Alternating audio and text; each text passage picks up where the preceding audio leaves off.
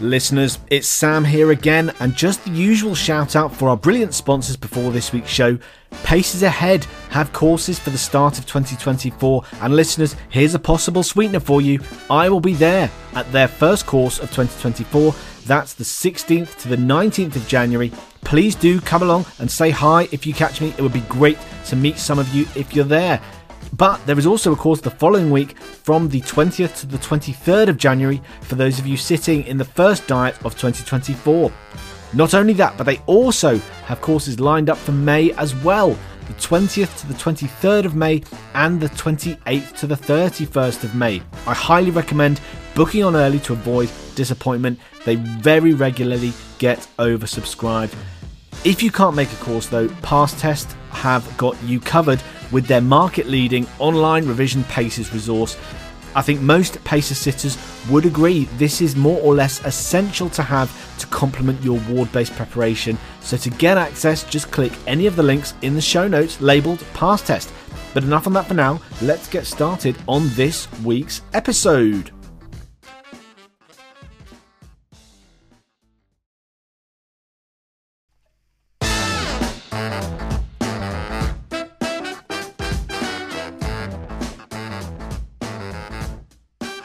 Welcome, listeners, to the PrePACES Podcast with me, Dr. Sam Williams. It's been a while since we've had a solo episode from me, and so I've been racking my brains to think of something relatively straightforward which is relevant to all of you listening, and that is consenting for procedures. Now, if you're early on in your medical training, maybe a foundation doctor or an internal medical trainee, you may not have had to consent to patient for an invasive procedure before, but it's definitely something which you will be doing in your further years of training. In my experience, consenting patients for most procedures follows a very similar format which can be easily adapted depending on the specific procedure, and I found it hugely helpful over the years, and so I thought I would share it with you today. So with that in mind, the aim of this episode will be to arm you with some tools which are required to effectively consent patients for the most common procedures which you might be asked to carry out on the medical take or on a medical ward. Not only that, but through the grapevine, I've been made aware that consenting for procedures or discussing procedures with patients has formed part of the new shortened communication stations in the new PACES 2023 diet. So for those of you thinking that this won't be directly applicable to PACES, I have been made aware that this has featured in a communication station within the new PACES 2023 diet. We are going to use a couple of case-based examples which may be presented as possible vignettes in our PACES exam and then discuss how to approach discussing these procedures with our patients. We'll be focusing on three of the cornerstone procedures that you'll be expected to achieve competency in on the medical take, and these are all procedures which are mentioned within the minimum requirements for IMT training in the ARCP decision aid provided on the Joint Royal College of Physicians Training Board. And if you're not a training doctor in the UK, all of those acronyms and training bodies will mean absolutely nothing to you. So to put it into normal words, we will be taking a close look at chest drain or intercostal drain insertion, abdominal paracentesis and drain insertion, and lumbar punctures. So without further ado, let's get into it.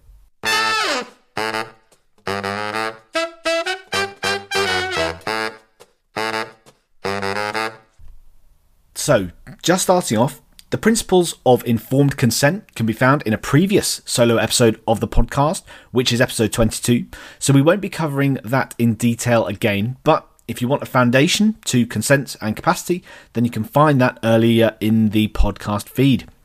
Now, as I mentioned earlier, I have more or less the same spiel which I use as a skeleton structure for a consenting process, which can easily be tailored and adapted depending on the procedure. And I learned this from a fantastic paediatrician in my 4th year of medical school.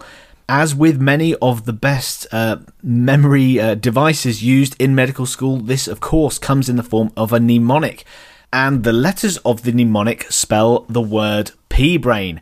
However, the E and the A are missing, so it's just the letter P and B-R-A-I-N, and as with most medical acronyms, there's a slight jumbling of the order of the letters, and the I actually goes at the end, so it is P-branny. But that's not a real word, and it'll become clear why the I is deferred to the end of the mnemonic when we come to discuss that individual letter. So without further ado, let's start with our letter P. So our first letter P stands for the procedural process. This is literally explaining what will happen during the procedure. In any situation where you're consenting, it's obviously important to be clear with your communication, to be as reassuring as possible, as the patient may well be anxious about what is about to happen. It's important to get your language right in these sorts of situations, and hopefully, as we talk through the rest of the mnemonic, I can help you with some useful phrases which come in handy when we come to discuss the specific benefits and risks of the procedures a bit later. However, in general terms, the procedural process can be divided into three stages. The first stage is setting up for the procedure. So how is the patient going to need to prepare? How are we going to position the patient before we actually perform this invasive procedure?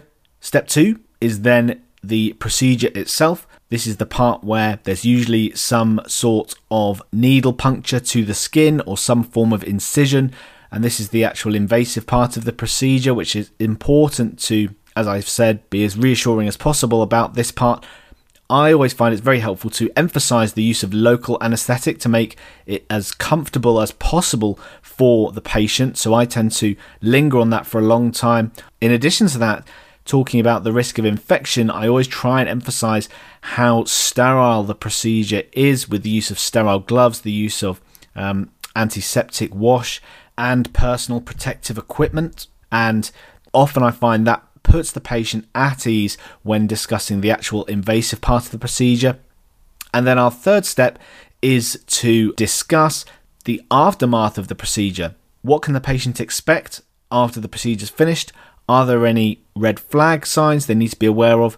And what would be a sign that they need to come back to hospital if they are indeed going home following the procedure? So that's it for procedural process, and we'll have an example of each of our procedures later in the podcast. But now moving on to our second letter, B. So B stands for benefits, and hopefully this is quite basic for most of you listening, but it's nice to divide the benefits of the procedure into therapeutic or diagnostic. So this is partly explaining why we're actually providing the procedure or performing the procedure for the patient. Either the investigation is going to give us information, hopefully leading to the diagnosis, or it's going to provide a form of symptomatic relief to the patient. Hopefully, if this is a PACES station, this is going to be clear from the vignette given to you prior to the discussion. However, if you're performing this procedure in your clinical practice, it's going to be up to you to make sure that the procedure is actually necessary and we're not putting the patient through something needlessly. So moving on to the next letter, which is R. So moving quickly on before we can dwell on how much I sound like a pirate when I said that letter R, arguably the next is the most important step of any consenting process, and this is explaining the risks. This part is just so important to get right. Number one, because it's the most important aspect of informed consent, that patients must be provided with information on the risks associated with any medical procedure. Now, my go-to phrase to start off this part of the consenting process goes something like this. We know that no medical procedure is without risk, and we have to tell you about all the risks. That includes the common risks, which are less serious, and the serious risks, which are much less common. Now, other people might have different ways of doing this, but I personally then go on to list the risks in that respective order. Those which are more common and less serious, before moving on to the more serious risks, which are less common. And one thing which I try and make a habit of as I go through this consenting process of discussing the risks is then, after each risk, explain how we're going to mitigate that risk, or emphasize how either way they're in the correct place, i.e. in hospital, for us to manage that risk should it occur. The fact that you're focused on reassuring them about how you plan to mitigate those risks should hopefully reassure the patient about the upcoming procedure and make them more inclined to undergo it, and hopefully mean you can get more information for their diagnosis or hopefully make their symptoms better. Now, there are some risks which are what I would call quite generic risks, which are common to many of the procedures that we perform on patients presenting to us. And usually I start with the more benign risks associated with the procedure, and some of these are, as I've said, are common across many of the procedures. So I always mention pain, I always mention bleeding and bruising, I always mention there's a risk of infection when we breach the skin's protective barrier. I always mention that I may not be able to perform the procedure and I may have to ask a colleague to have a further attempt. And other generic risks which you'll need to be more specific about depending on the procedure, but is damage to surrounding structures, and obviously that depends on which procedure you're doing. As well as that, there's also the possibility that the patient may have a reaction to the local anaesthetic. And it's for that reason I always ask them if they've had a dental procedure where they've had local anaesthetic before, and if they've had it quite recently, it's probably unlikely that they're going to have a reaction to that. So as I mentioned, as I'm talking through the procedure, I'm also trying to mitigate those risks as I'm going through. So for example, when I mention that the procedure may be painful or that they may have pain after the procedure, I always mention that we try and mitigate that with the use of local anaesthetic. Talking about bleeding and bruising, often I try and emphasise that it's often a small incision or a small needle puncture, and hopefully the risk of bleeding is low. When we talk about infection, as I said, I always mention the use of the aseptic technique with the use of sterile PPE when required to mitigate that risk of infection. So just to recap those risks, which are pretty much generic among many of the procedures that we perform: pain, bleeding, bruising, risk of infection, reaction to local anaesthetic, failure of the procedure or need for a further procedure, and damage to surrounding structures, which you'll need to go into more detail on depending on the procedure. Now, when you come to approach the less common but serious risks, it can be helpful to know some actual statistics, some percentages or some frequencies to ensure as best you can that the patient is reassured that these are very low likelihood eventualities, but they need to know because it's part of informed consent. With these more serious risks, if I'm performing them on an inpatient, I'll always say you're in the right place for us to manage that risk should it occur. And if they're an outpatient, I will always explain the red flags to look out for just in case they may be suffering from that complication when they go home. And we'll talk more about the specific serious risks when we go into our case studies. So, moving on to our next letter. The next letter is A. And much as I'd love to be the Fonz, unfortunately, I'm just not cool enough. No, this A stands for alternatives. Are there any alternative options to performing this procedure for the patient? Can it be managed medically with tablets or with intravenous medications? Obviously, this will depend on the exact circumstances and the reason the procedure is being performed. In my experience, alternatives may be sought out by the patient who is anxious about the procedure. They may be questioning whether the procedure needs to be performed at all. It's important to be honest and explain how the benefits may outweigh the risks for this given procedure. And often there are alternatives. An example from my career, a lady who was admitted with a large pleural and pericardial effusion of unclear etiology. She had early signs of tamponade on her echo, but critically, she wasn't actively tamponading. And so rather than perform an urgent pericardiocentesis with a drain, which may have yielded a diagnosis, the team opted for the perceptibly less hazardous pleural tap for the important diagnostic information, which meant we were able to perform the pericardial drain in an urgent but semi-elective fashion. So that's just an example where actually there was an alternative procedure available rather than us blinkered cardiologists just storming in and putting a needle into her pericardium. The safer thing for that particular patient was to take an alternative and safer investigation of a pleural tap. But never forget that it's not your job to try and convince the patient to have the procedure. Your role is to explain the procedure to the patient, provide them the necessary information for them to make an informed decision, providing, of course, that they have capacity. The next letter in my acronym is N. N stands for nothing. As in, what happens if we do nothing? This is important for both diagnostic and therapeutic procedures. If you do nothing, then you're potentially left with a patient either without a diagnosis or one who's still suffering symptoms. Naturally, you may find that those patients who are very symptomatic are more keen to have their procedure, but doing nothing is always an option, and explaining this to the patient is usually short if they are agreeable to the procedure. But if patients are not keen on the procedure for whatever reason, explaining what the likely direction of travel is without doing the procedure is important. To use the pericardial effusion example again, We very often will see patients referred for an echo who have had a pericardial effusion, which is of reasonable size, but without signs of tamponade. And they may have some symptoms of breathlessness, but they're often not very severe. Doing nothing is certainly an option, and we can review with serial scans or repeat imaging and simply safely net the patient to return if their symptoms become more severe. Doing nothing may also be the best option for a patient who is near to the point of palliation, particularly for diagnostic procedures. If the patient has had a long course of treatment or has been an inpatient for a long time and doesn't wish to have any further procedures, then of course their autonomy trumps whether or not we want to do the procedure at all, and this should be respected. However, if the patient is particularly symptomatic, even if they're on the verge of palliation, this should not be a preclusion to performing an invasive procedure for the relief of symptoms for a patient who is near to the end of their life. And now for the final letter of my acronym, which is I. Now, if you remember, the initial acronym was actually P-brain, and I is the letter which is deferred to the end. And the reason for that is I stands for instinct.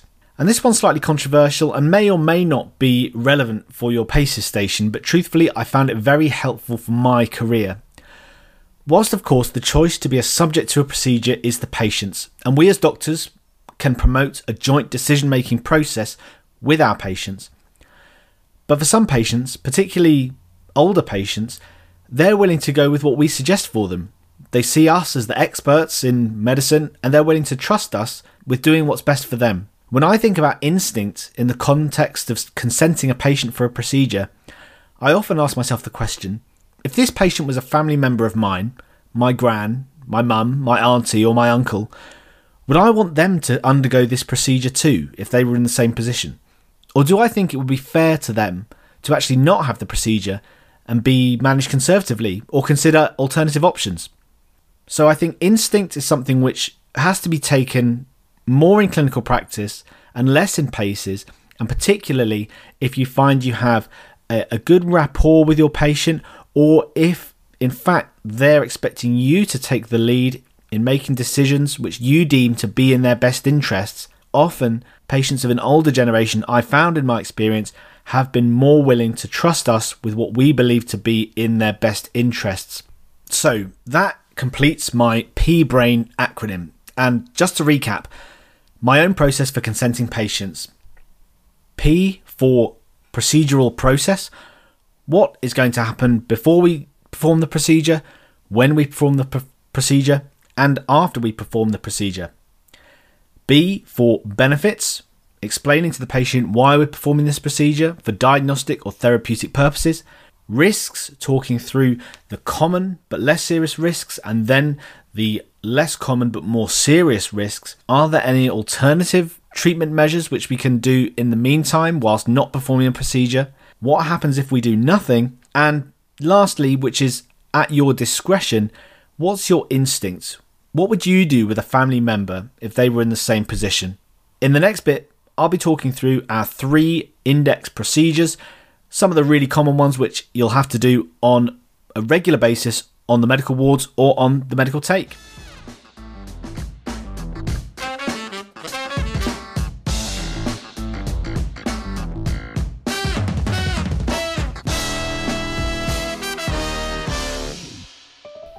Welcome back, listeners. And now to approach 3 of the most common procedures you may be asked to perform on the wards or on the take.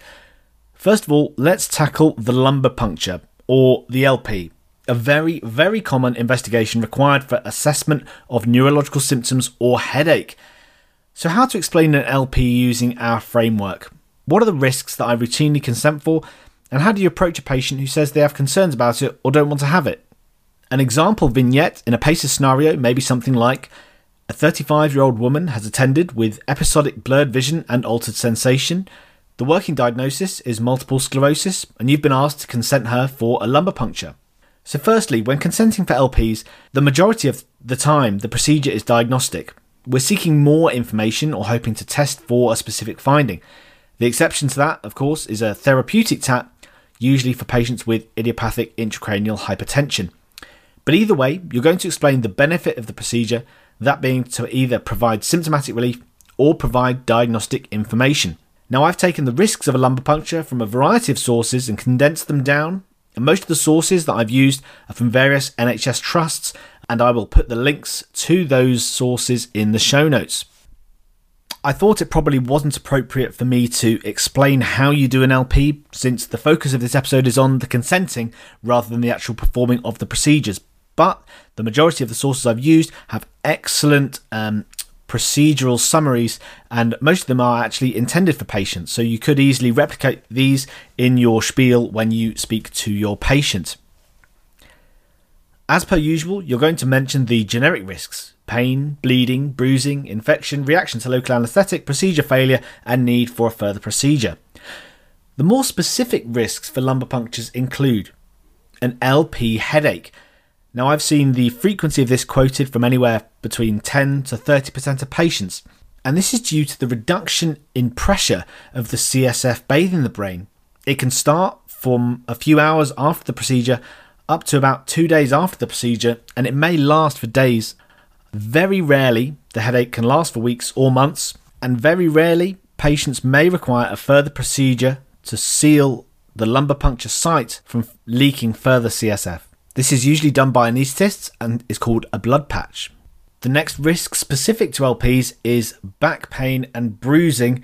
You'll mention this in the generic part of it, but back pain particularly can be troublesome, and the treatment is simple pain relief.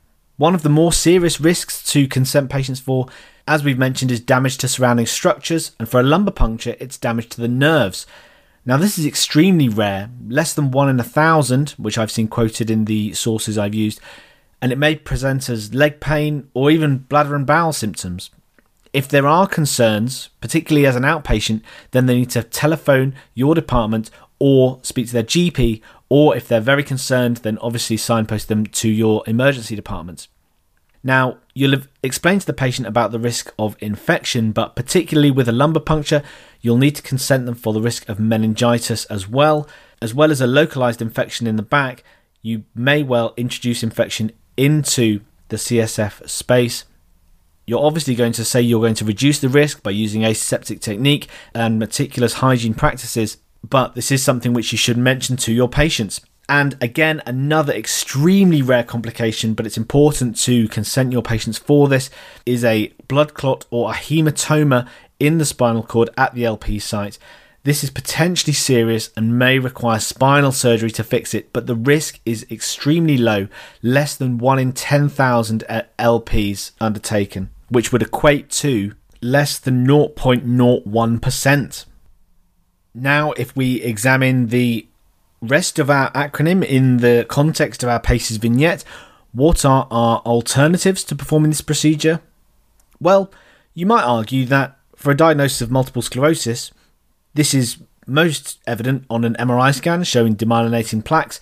However, finding oligoclonal bands does have some clinical significance, and thinking of that, we should probably do an episode on multiple sclerosis soon, so we can learn about the relevance of oligoclonal bands in the context of a patient with suspected MS. So maybe look out for that, maybe sometime in the new year. Next up, what happens if we do nothing? Well, we can decide to do nothing, but it would just mean that we have a little less credibility in our diagnostic certainty with regard to her diagnosis. But personally, I wouldn't say that this is an absolutely critical procedure that has to be performed for a diagnosis of MS, but it would be helpful, and that's the way that I'd frame it to a patient. But obviously, this is dependent on the exact clinical circumstances.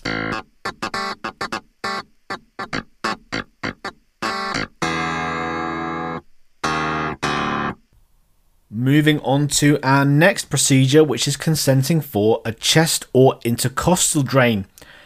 As I'm sure you will know, this is usually done for therapeutic reasons to drain either fluid or air from the pleural space, but the samples can also be sent for lab analysis for diagnostic purposes. A PACES vignette may read something like this. A gentleman in his 60s has presented with breathlessness, and a chest x-ray has shown a large right-sided pleural effusion. He has some concerns about the procedure of an intercostal drain, and you've been asked by your consultant to speak to him about performing the procedure. As we've discussed, the format of the more generic complications is still relevant for this procedure. You'll consent the patient for pain, bleeding, bruising, infection, procedure failure, further procedure, They're all still relevant.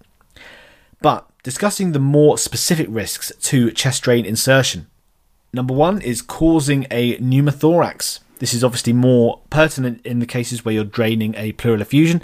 I often describe it as an air leak in the chest wall where the risk is less than 1%. When you're draining a pneumothorax, the patient can develop a cough as the lung re-expands.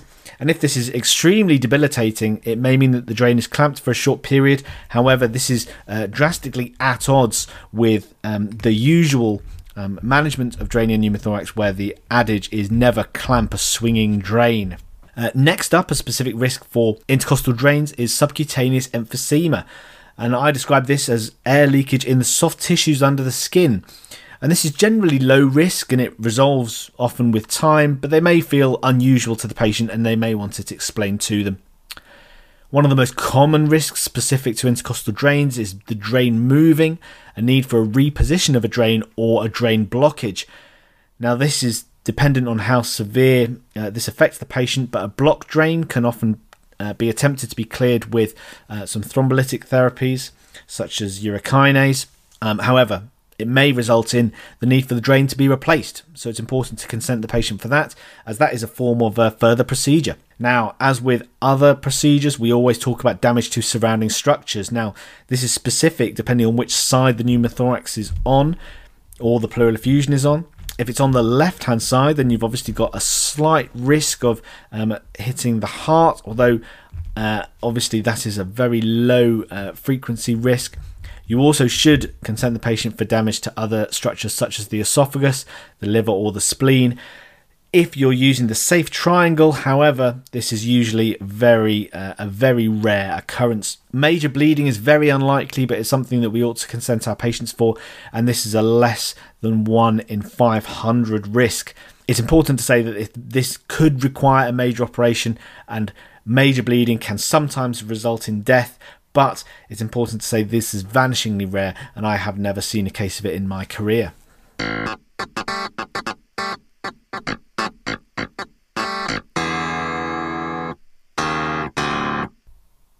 Moving on now to abdominal paracentesis or ascitic drain insertion.